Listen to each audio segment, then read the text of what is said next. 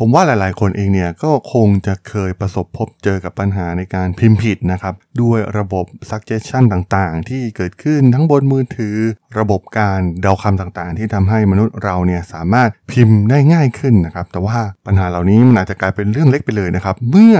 อีเมลของกองทัพสหรัฐเนี่ยหลายล้านฉบับเลยนะครับถูกส่งไปยังประเทศมาลีผ่านการพิมพ์โดเมนที่ลงท้ายผิดนะครับจาก .mil ไปเป็น .ml โดเมนของประเทศมาลีนะครับซึ่งข้อมูลที่หลุดออกไปเนี่ยเป็นข้อมูลที่มีความละเอียดอ่อนสูง เอกสารทางการทูตนะครับรหัสผ่านต่างๆ รายละเอียดการเดินทางของเจ้าหน้าที่ระดับสูงของสหรัฐมันหลุดไปได้ยังไงนะครับเรื่องนี้ถือว่าเป็นข่าวที่น่าสนใจมากนะครับไปรับฟังกันได้เลยครับผม You are listening to Geek Forever podcast. Open your world with technology.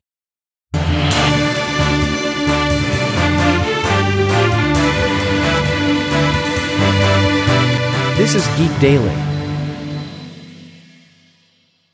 สวัสดีครับ ผมดนทลาดนจากดดนบล็อกนะครับ และนี่คือรายการ Geek Daily นะครับ รายการที่จะมาอัปเดตข่าวสารวงการธุรกิจ เทคโนโลยี และวิทยาศาสตร์ใหม่ๆ ที่มีความน่าสนใจนะครับ ใน EP นี้มาพูดถึงประเด็นหนึ่งที่ถือว่าเป็นข่าวที่น่าสนใจนะครับ ที่เพิ่งเปิดเผยออกมา ที่ทางกองทัพสหรัฐเองเนี่ยมีอีเมลหลุดออกไปนะครับ และหลุดออกไปเยอะมากๆด้วยนะครับ มีคนออกมาเตือนแล้วด้วยซ้ำว่าปัญหานี้มันเกิดขึ้น แต่ว่าดูเหมือนว่าไม่ได้รับการแก้ไขนะครับซึ่งเมื่ออ่านข่าวตอนแรกเนี่ย ความเข้าใจก็คืออาจจะถูกโจมตี ถูกแฮกเกอร์เจาะเข้ามา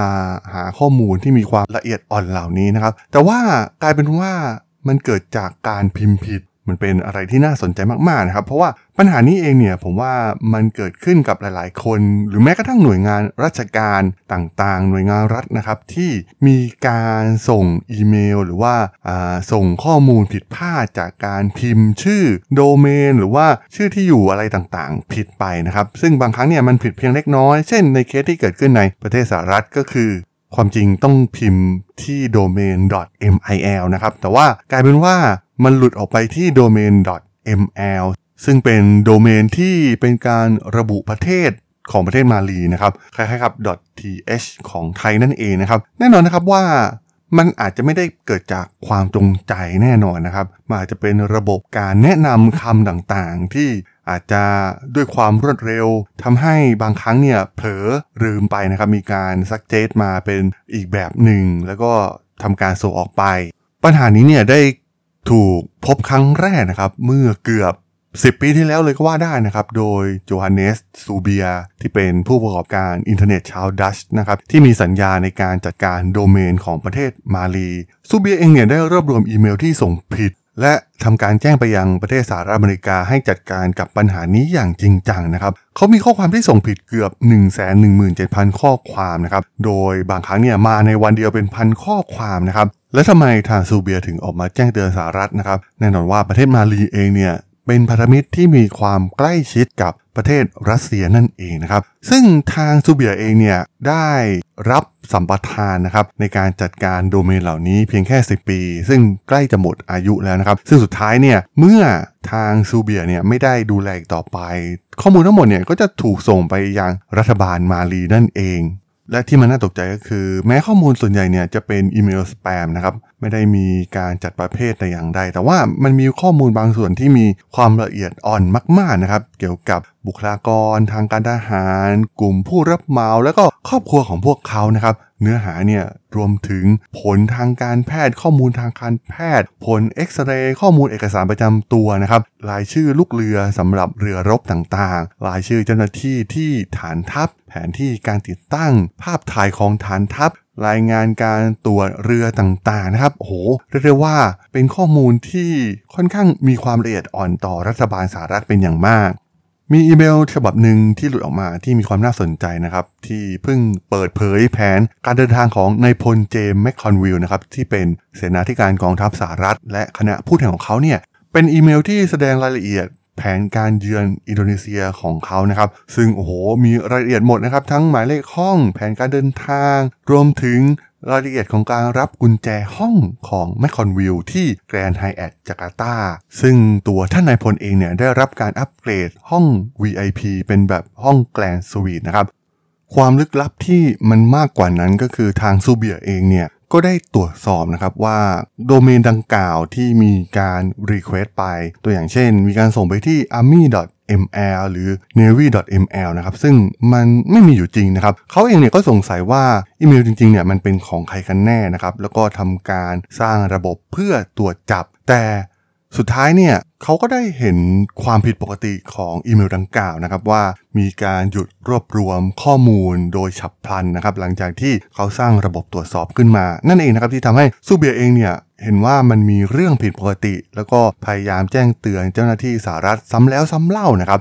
โดยการหลุดรั่วของข้อมูลเนี่ยมันแสดงให้เห็นแหล่งที่มาของการรั่วไหลอย่างเป็นระบบนะครับ ไม่ว่าจะเป็นส่วนของตัวแทนการท่องเที่ยวที่ทำงานให้กับกองทัพ ที่มักจะสะกดอีเมลผิดไปเอง หรือว่าพนักงานภายในกองทัพเองนะครับ ที่ส่งอีเมลระหว่างบัญชีของตนเองก็มีปัญหาเหล่านี้เช่นเดียวกันนะครับ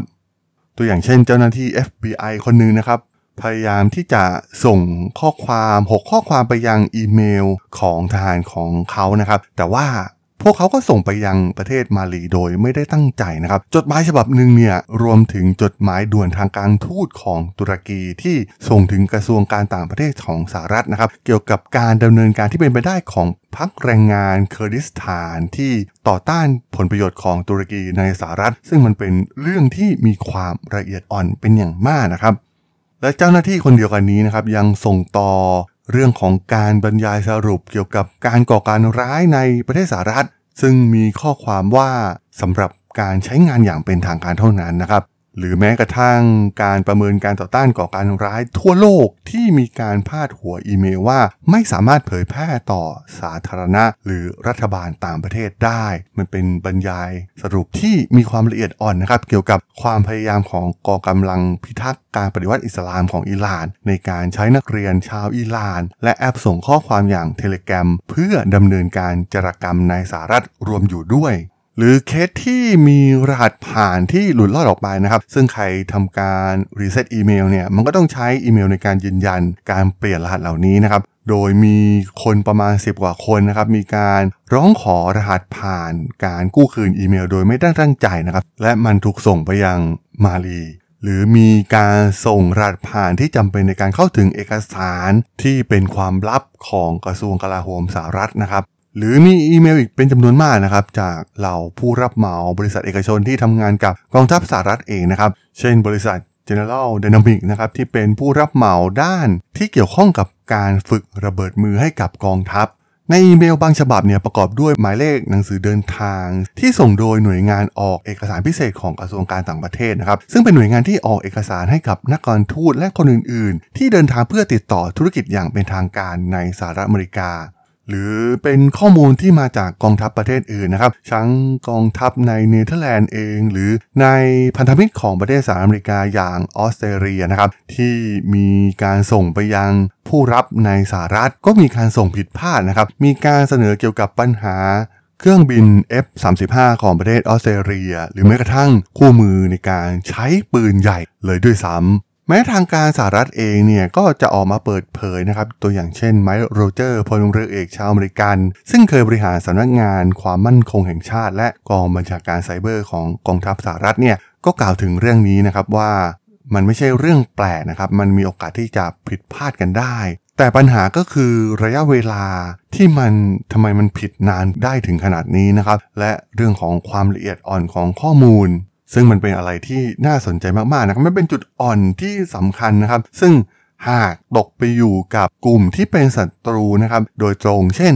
รัสเซียหรือพันธมิตรของประเทศรัสเซียเอง มันก็น่า ตกใจนะครับที่ปัญหาเหล่านี้เนี่ยมันเกิดขึ้นได้แม้กระทั่งในกองทัพที่ใหญ่ที่สุดในโลกอย่างกองทัพของสหรัฐอเมริกานั่นเองครับผมสำหรับเรื่องราวของอีเมลที่หลุดออกไปของกองทัพสหรัฐอเมริกาใน EP นี้ ผมก็ต้องขอจบไว้เพียงเท่านี้ก่อนนะครับสำหรับเพื่อนๆที่สนใจเรื่องราวทางธุรกิจเทคโนโลยีและวิทยาศาสตร์ใหม่ๆที่มีความน่าสนใจก็สามารถติดตามมาได้นะครับทางช่อง Geek Forever Podcast ตอนนี้ก็มีอยู่ในแพลตฟอร์มหลักๆ ทั้ง Podbean Apple Podcast Google Podcast Spotify YouTube แล้วก็จะมีการอัปโหลดลงแพลตฟอร์ม Blockdit ใน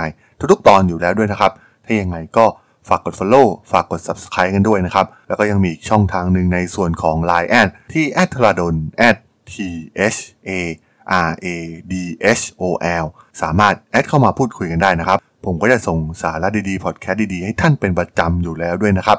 ถ้าอย่างไงก็ ฝากติดตามทางช่องทางต่างๆ กันด้วยนะครับสำหรับใน EP นี้เนี่ยผมต้องขอลากันไปก่อนนะครับ เจอกันใหม่ใน EP หน้านะครับผม สวัสดีครับ